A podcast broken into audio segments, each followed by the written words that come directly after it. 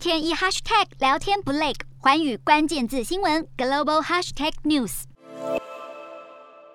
乌克兰跟俄罗斯之间紧张情势升温，多国领袖到处奔走，寻求化解危机。德国总理肖兹日前赴美，跟美国总统拜登会面。拜登当时直白表示，如果俄罗斯对乌克兰发动攻击，一定会切断连接德国与俄罗斯之间的天然气管线北溪二号。这条管线已经完工，但还没有正式开始将俄国的天然气送往德国。美国向来反对新建北溪二号，除了忧心能源大国俄罗斯可能以天然气掐住欧洲的咽喉，更有专家表示，背后可能牵涉美元霸权的保卫战。因为一旦北溪二号开通，俄欧之间的的能源交易透过欧元结算的话，恐怕会削弱美元计价体系的地位。拜登在会见肖兹之后，虽然夸赞美德两国的同盟关系，但也被外界解读成他是在威胁德国切断北溪二号。这似乎也在告诉欧盟，欧元只能是老二，当成美元的衍生货币，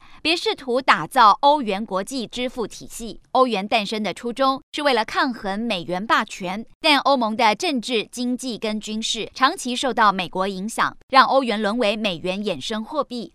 欧盟长期也承受美国债务危机转嫁。而美元霸权一旦下滑，美国的债务体系、大宗商品定价权等等，都可能接连受到影响，进而冲击整体实力。从美国的长期国际战略当中可以看到，维护美元霸权是美国坚定不移的目标，因为美元霸权是美国维持世界霸主地位的重要关键。Hello，大家好，我是环宇新闻记者黄云婷。你跟我一样非常关注国际财经、政治与科技趋势吗？记得追踪环宇。关键字新闻 Podcast，以及给我们五星评级，更可以透过赞助支持我们哦。